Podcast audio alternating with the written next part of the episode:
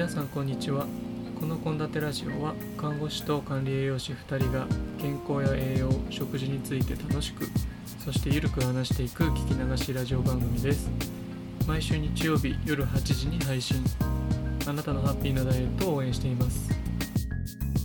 さて愛ちゃんこんにちは。こんにちは。えー、と今回はですね、まあ、前回タンパク質に関して愛ちゃんがや全4回ですねやってくれているので、まあ、ちょっとタンパク質に影響する、まあ、病気というよりは、まあ、臓器っていうところも含めてなんですけどちょっと腎臓が悪い人の食事っていうところをちょっと少しシリーズでやっていきたいなと思っています。はい、お願いします。なんですけれども腎臓が悪いっていうところを話していくにあたって一般的にどう感じるとこなんでしょうねこの辺ってなんか愛ちゃんは何かあります？うーん、そうですね。まあ私はちょっとかじってしまってるのかであれなんですけど、腎臓って言われるとなんとなくこう。こう腰の部分じゃないけどなんかそこに2つあるみたいなイメージがあるあってまあそうですね。尿を作るところみたいなうんうん。イメージです。すごいざっくり、はい、そうですね。そうですね。いやいやあのそれで良いんじゃないかなと思うしうんなんかそれ以上に逆に何知ってるんだって思います。医療者じゃない人の場合は、はい。なのでまああのちょっとね愛ちゃんのシリーズでも少し話あったんですけどまあじゃあ腎臓の機能となぜタンパク質の制限っていうところが少し近いところにあるのかどどういうふうに説明されるべきなのかっていうところをまああの4回通じてまあ、タンパク質以外のところも含めてちょっと触れていきたいなと思っていますのでよろしくお願いしはいます。お願いしますはい、というわけでですね、まあ、異常って一口にね腎臓の異常って言っても、まあ、そもそもね難しいところもあるんで、えーっと要は例えばですけど、まあ、心臓でも腎臓でも何でもそうなんですけど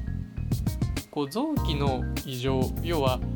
組織的なね細胞が死んじゃってるとか、まあ、そういうのを気質的な異常って言ってそれによって例えばおしっこを出す機能さっき作る機能って言ってたんですけど、まあ、そういう機能だよね気質っていうのの気っていうのは器とかで使う気なんですけど、うん。口が4つで大きいが長い、それは気質。要はそれは細胞とか組織の話ですね、そういうのがちょっとまあ壊れちゃって一部壊れちゃってあのね壁が壊れちゃってとかそういうことですねによって機能の異常が出ているっていうのを、まあ、あの機能異常とか、まあ、臓器が悪いっていう意味で伝ったりするんですけれども、まあ、要は腎臓としての働きがね悪くなっている状態を、まあ、そういうふうに説明したりします。まあ、よく腎臓だと、まあ、急激に悪くなるような急性腎腎臓病とか、まあ、腎不全って言ったりもするんですけどね、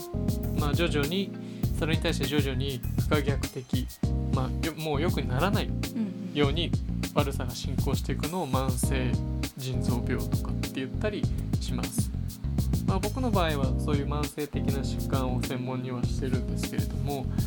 まあそういう慢性的に悪くなる糖尿病とかも含めて病気っていうのは急激に悪くなることもあるので、まあ、そういうふうな悪くならないように気をつけていきましょうねっていうような管理を、まあ、医療者の場合はお伝えしたりして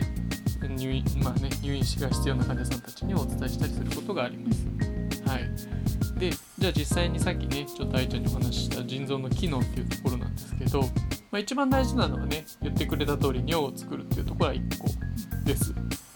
であとは、まあ、じゃあ尿に何が入ってるんだっていうところに関連するんですけど、まあ、いらないものを出す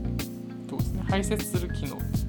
まあ、尿を作ること自体は水分とか電解質って言われるミネラルみたいなですね。それの調整をする役割と排泄をするいらないものをは捨てるっていう役割がある。んで実はそこ少し2つに分けられるんですよね。捨てるだけじゃなくて出し入れする臓器ですね。うん。であとは血圧の調整。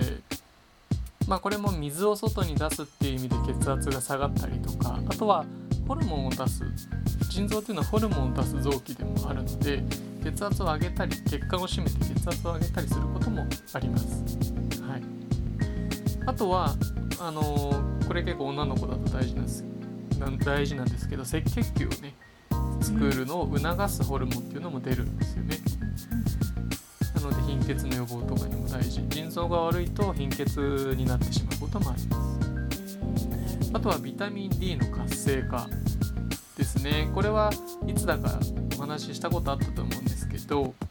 あの骨をね作るのにとても大事なのでこれもねまた腎臓悪い人例えば透析が必要な患者さんとかだと骨粗しょう症とかね言えた今骨粗しょう症とかね、えー、ということも、えー、原因になったりすることもあるのでやっぱりねすごいねあのいろんな役割を持ってる臓器なんですよ。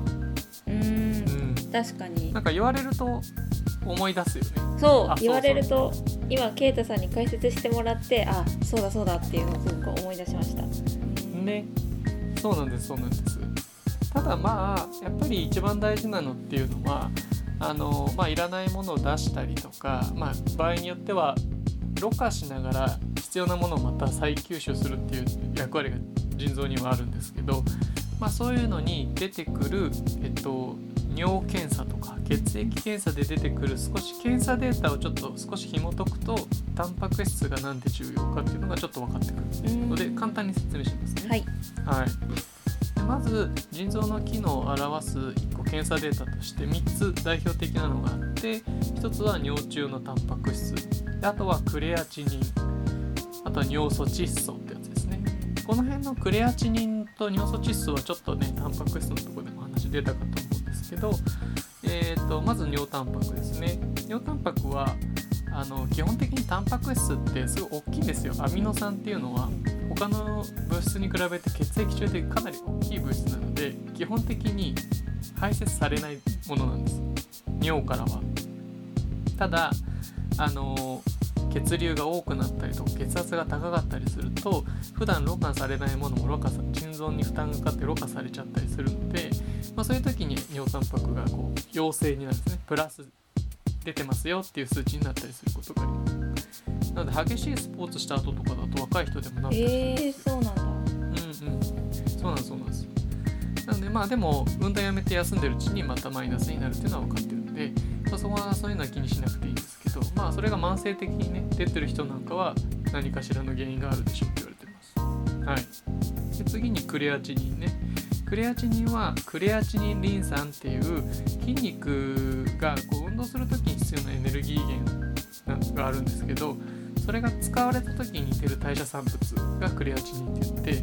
ってまあ要は老廃物やね、なのでこれが多くなってる時血液中のえーと、検査データなんですけどこれが多くなってる時っていうのはいらないものが排泄できてない。つまり腎臓を通ってないとかね腎臓のこう老化作用が下がってるから血液中にこう残っちゃってデータが高いんじゃないかっていうので1個で見たりします。はい、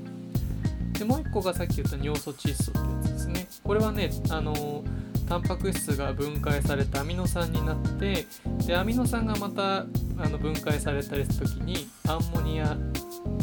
ていうのが、まあ、肝臓で代謝されるとアンモニアって体に害なんで違う物質に変えようとして尿素っていうのになるんですけど、まあ、尿素っていうのにはこう窒素が含まれてるんでそれを測る検査なんですけど、まあ、それもね実際あの腎臓でろ過されて捨てられるもんなんですけどさっきと同じで腎臓の機能が落ちてると血液中に溜まってくるので腎臓の機能が悪い時に高くなりますよっていうことで出たりします。で、まあ、さっき言った通り全部タンパク質に関連する検査なんですよね。タンパク質かもしくは筋肉に関連した物質なので、まあ、なのでタンパク質っていうのを、まああの、腎臓の機能にもよるんですけど取りすぎたりとかあとはタンパク質が代謝されるような運動とか、えーと、筋肉の使い方をしてる人っていうのは腎臓に負担がかかっているもしくは腎臓が悪いっていうことがその検査データとかで見えてきたりするのでタンパク質を実はちょっとこう取り方っていうのはコツがいる病気を腎臓病ではそういうふうに言われたりします。なんとなくわかります。うん。理解しました。まあその検査データがすごくわかりやすかったですね。今ので言うと。うんうん。まあねちょっと口だ聞くだけだと難しいかもしれないんですけど。はい。でもまあやっぱり腎臓っていうのはタンパク質と筋肉と関連してるよってことを今回覚えてもらえばいいかなと思っています。でなんかタンパク質以前にタンパク質の回で話したかもしれないんですけどその私の、えーと大学時代に自分の、えーと、尿を24時間集めるっていう実験をしたんですけどその時も確かにその筋、うんうん、えーと、スポーツをやってる女の子とかって結構その尿中のクレアチニン量多かったなっていうのを今ふふと思い出しましたなんかそう先生に言われててクレクレアチニンの量がすごいあの平均的より高いんですけどって言ったら先生が「あなんかスポーツしてる?」みたいなことを聞いててなんか今それが今スンと入ってきましたね。であななんででもスポーツをするとなんで高くなるんだろうっていうのがなんかあまり分かってなかったんですけど理解しました。ねそうなんですよ。まあねちょっとしたことでねなんか僕なんか昔夜勤明けに仕事のね夜勤明けに健康診断に行ったことがあってあの職場の職場の、ねうん。そしたら尿タンパクが出ててあのあこれ夜勤明けだからかなって勝手にね解釈したりしたんですけどそれ以降出てないので。うんうん。なんかそういうこともあったりうんちょっとしたことでそういう検査値に出ることがあるので、まあ、ストレスがねかかると臓器の異常っていうのは出てくるんだなっていうのが分かりますよね。はい、ただまあ、えっと、じゃあ食べ物気をつければ何でも良くなるのかとか運動しなきゃいいのかっていうとすごいそこは難しいところで基本的に大前提としては腎臓のねさっき言った気質的な異常があるかどうかっていうのを基本的にちゃんと検査しないと何とも言えないんです。でまあその上で高血圧とか糖尿病とかあとは肥満のね原因となるような生活習慣とかっていうのを注意することはまあ基本的にこう腎臓のためにっていうよりは腎臓以外の臓器も守らないとねいけないっていうのもあるので、まあ、食事は重要ですよっていうところが、まあ、前提です、まあ、その中でタンパク質にこう注意しなさいってよく言われる腎臓が悪い人たちがたくさんいらっしゃるので、まあ、その辺に関してはね、えー、と今回、えー4回を通じてお話ししていきたいと思いますのでよろしくお願いします。はいお願いします。はいというわけで第1回はこれにて終わります。はいありがとうございます。このラジオはノートでも掲載しておりましてラジオの Spotify、Apple Podcast リンクや補足メモを書いてますので参考にしてみてくださいそして普段から愛ちゃんは栄養学やビーガンに関することえ僕の方は看護や栄養学などについて、えを中心に Twitter で発信していますのでぜひ覗いてみてくださいもしよかったらシェアしてもらえると嬉しいですそして概要欄に Google フォームのリンクを掲載しておりましてこちらからラジオの感想やご意見、こんなテーマを話してほしいなどの要望を募集しておりますので、よろしければお送りいただけると幸いです。それでは今回はこれにて、ここまでの放送はケイタと愛でした。それではまた来週。バイバイ。